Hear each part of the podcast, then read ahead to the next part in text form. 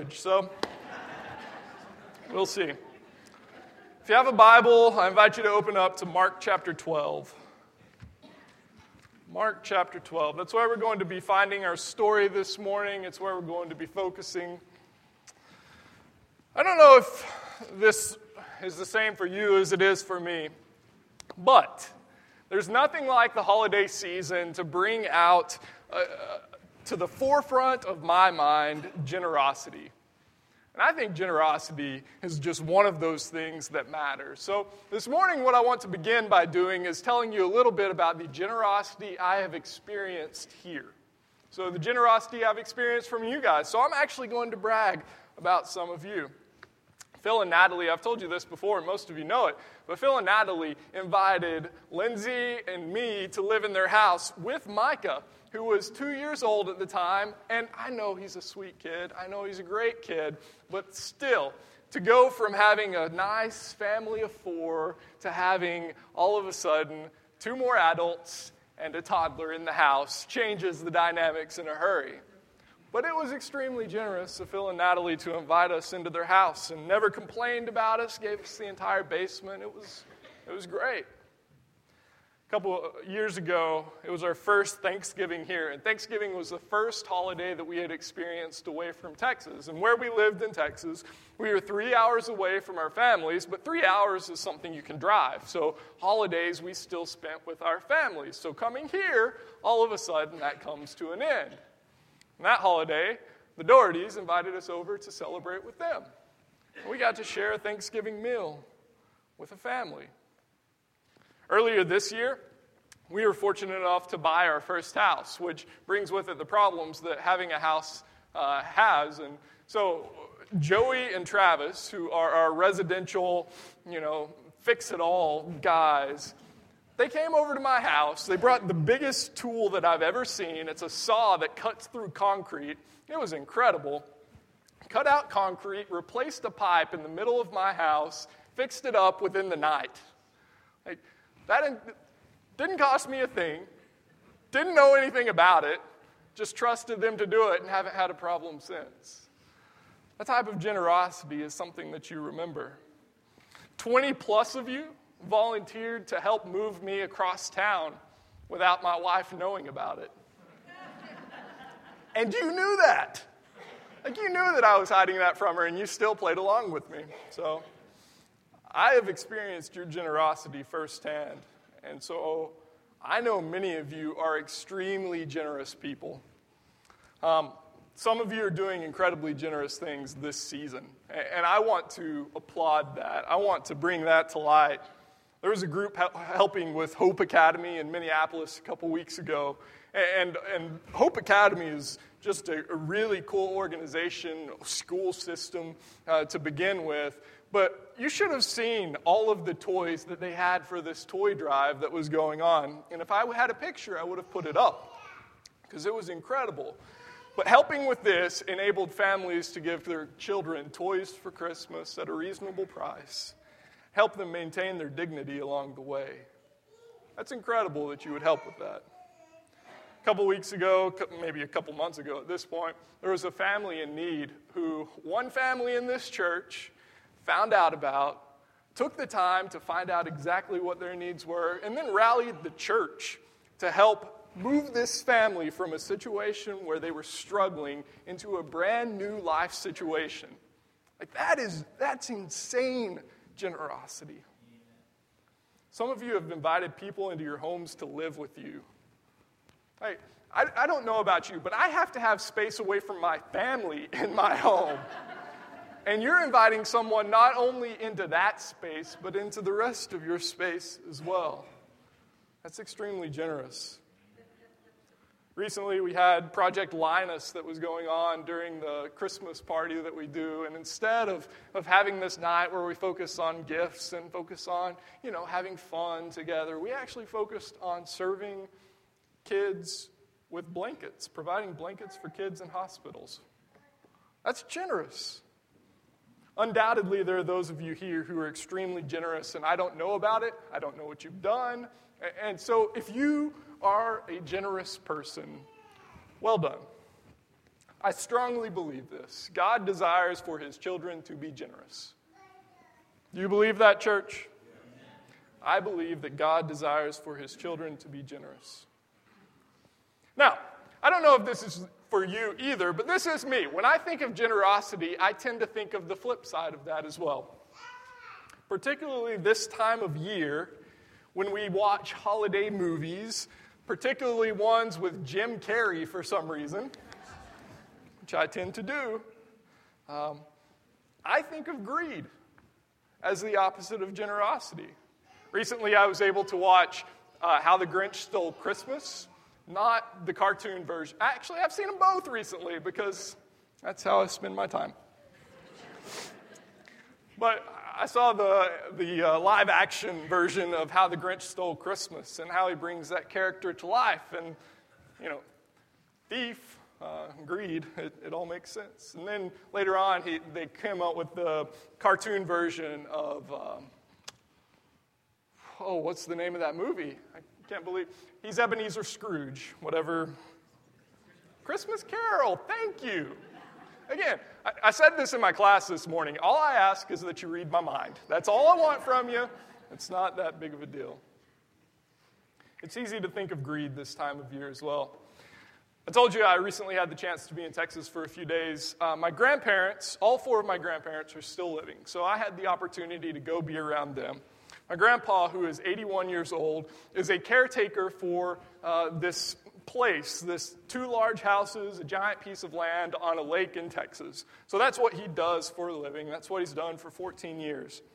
The man that owns that land is very wealthy. He owns an oil company, he owns, he's a CPA, he does all sorts of work in that in- industry. And in fact, he's actually an executive producer for a Martin Scorsese movie as well. So this guy is significant uh, in the world. He has many homes, several places, including that one. So the place that my grandparents take care of is this lake house that's meant to be a place for the family to come and gather together and have fun.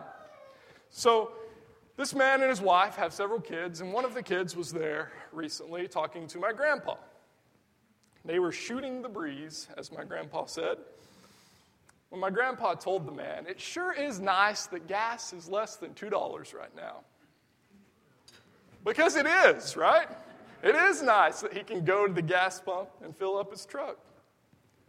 The guy who works for the oil company said, When gas is that cheap, we don't make nearly as much money. You really should want gas to be more expensive than that. My grandpa is 81 years old, and as tends to happen for some people, I'm not saying for everyone, so if you're getting close to that, this doesn't have to happen for you. But my grandpa seems to be losing his filter as he gets a little older. He responded to the guy, You must be dumb. He said, I worry about pennies, you worry about dollars. I want gas to be as cheap as possible. And I know you won't believe this, but that's where the conversation ended. yeah. It's easy to think of greed this time of year. It's easy to think of generosity on one hand and greed on the other. So that's where we come to our passage in Mark chapter 12. We're going to start in Mark chapter 12, verse 41. He sat down opposite the treasury and watched the crowd putting money into the treasury. He is Jesus. Many rich people put in large sums. Poor widow came and put in two small copper coins, which are worth a penny. Then he called his disciples and said to them, Truly I tell you, this poor widow has put in more than all those who are contributing to the treasury. For all of them have contributed out of their abundance but she, out of her poverty, has put in everything she had, all she had to live on.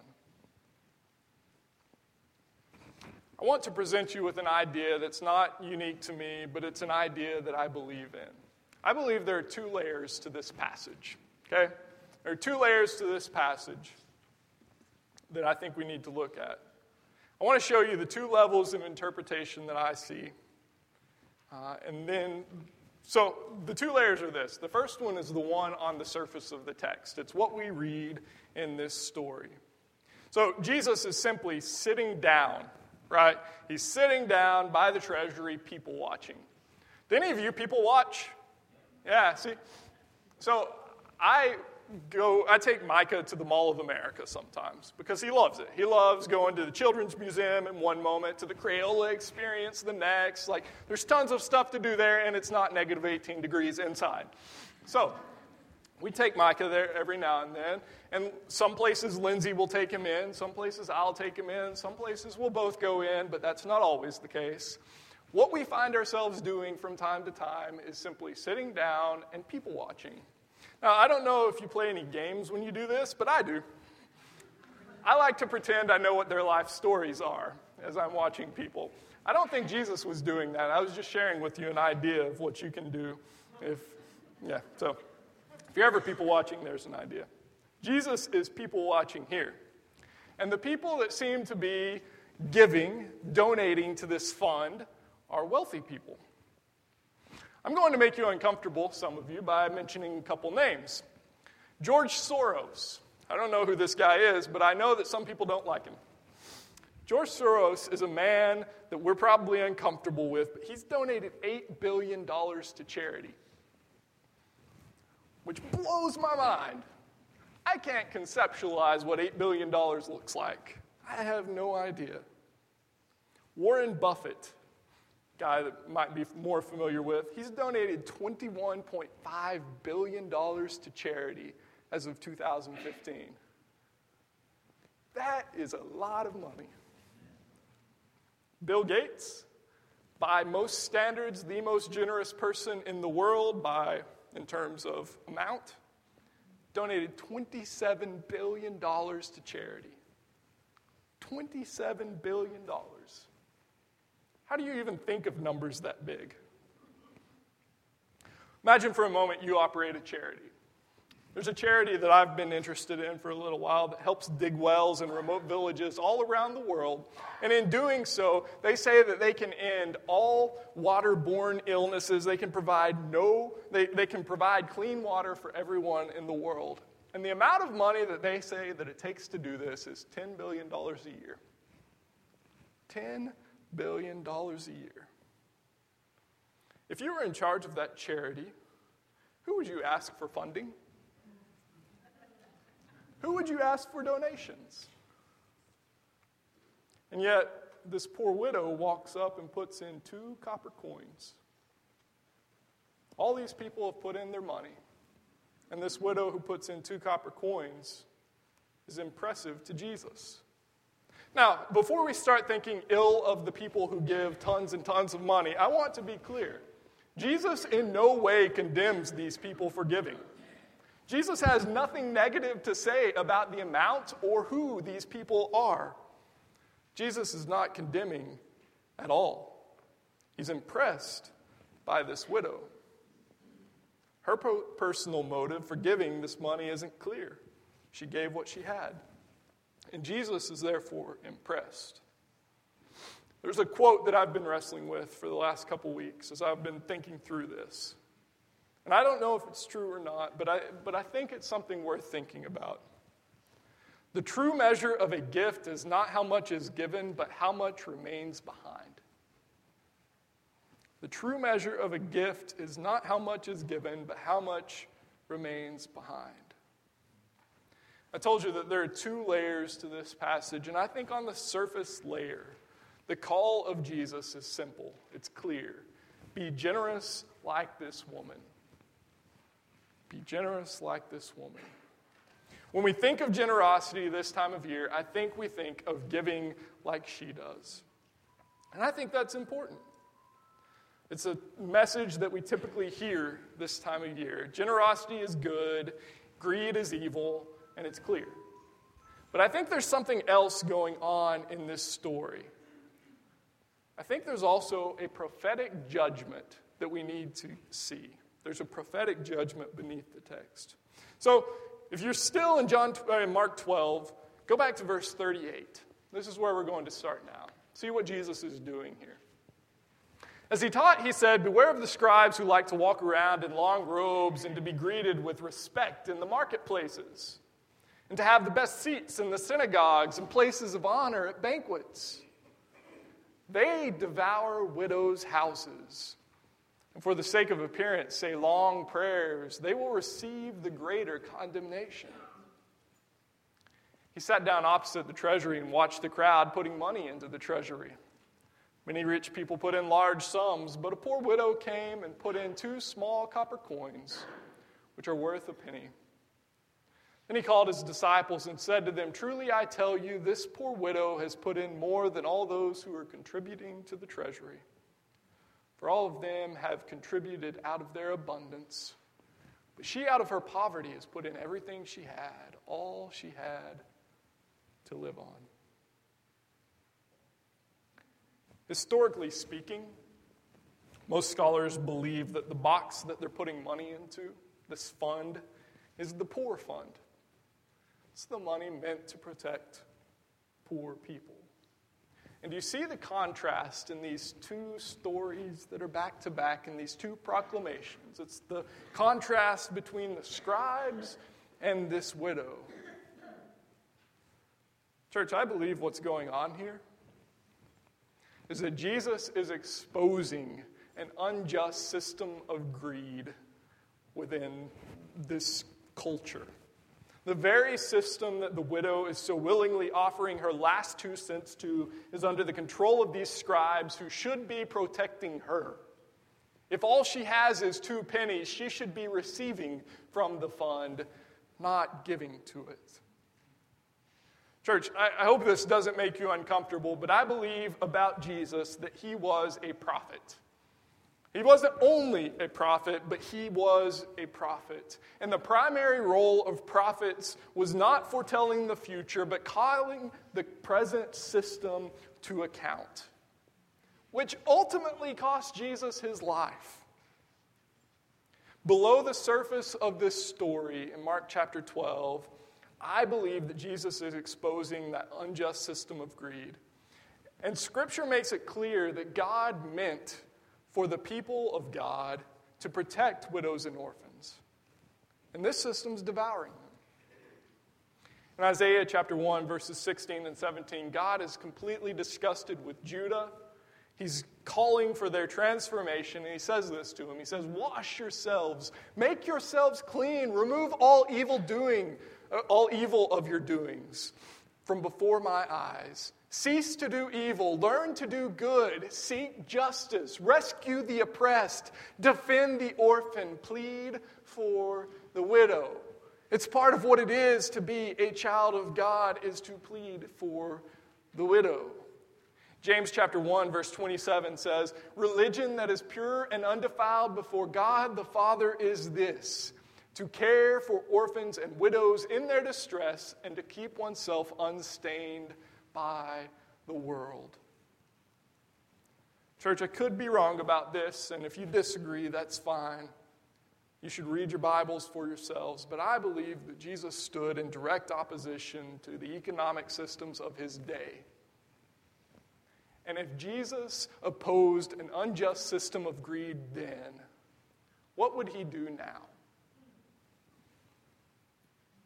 If that is what Jesus was doing then, what would he be doing now?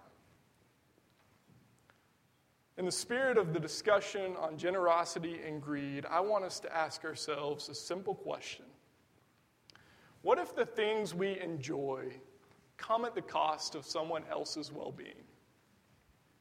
What if the things that we enjoy come at the cost of someone else's well being?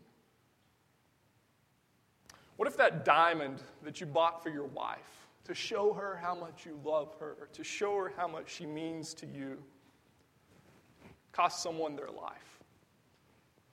It's not a made up scenario, it happens. What if that's the case?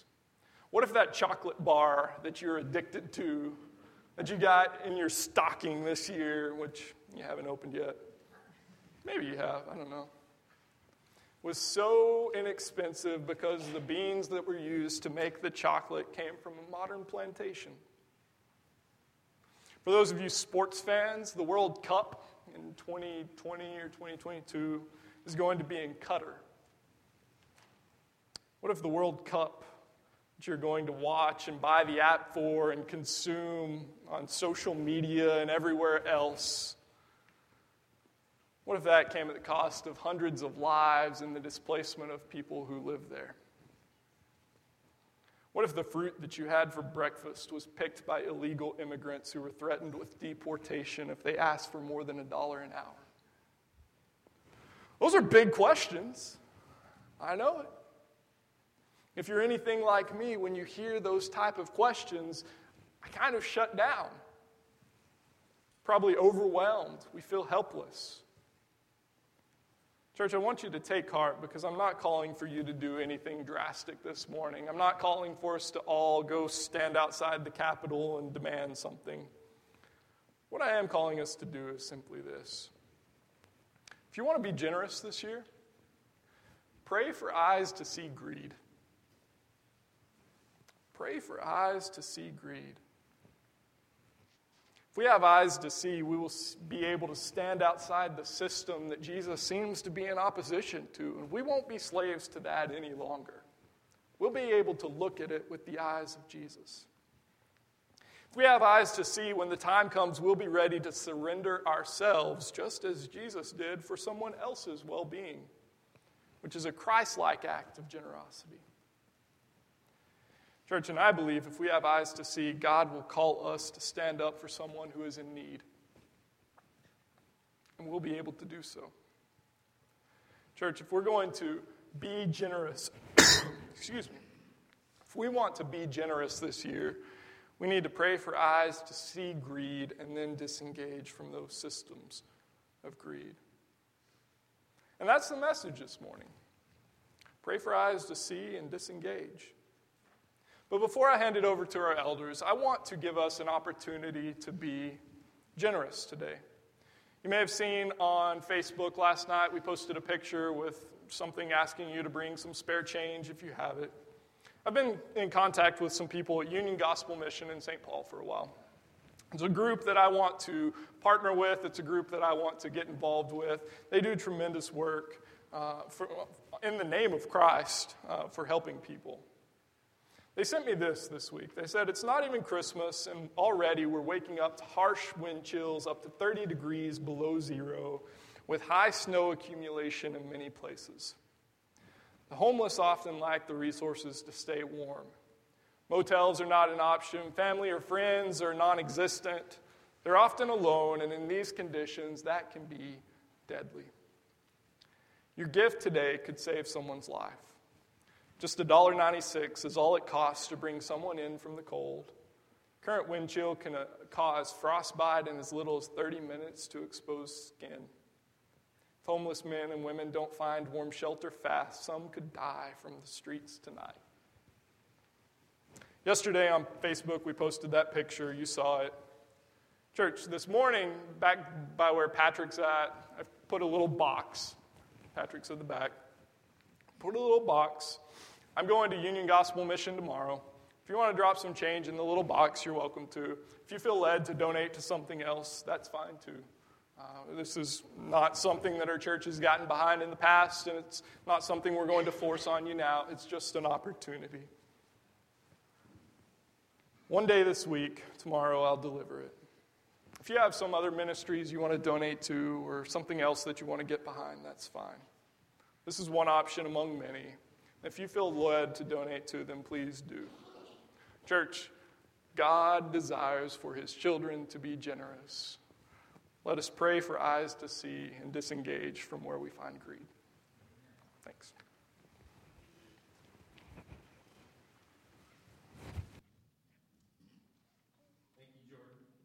Uh, someone who's working in South Africa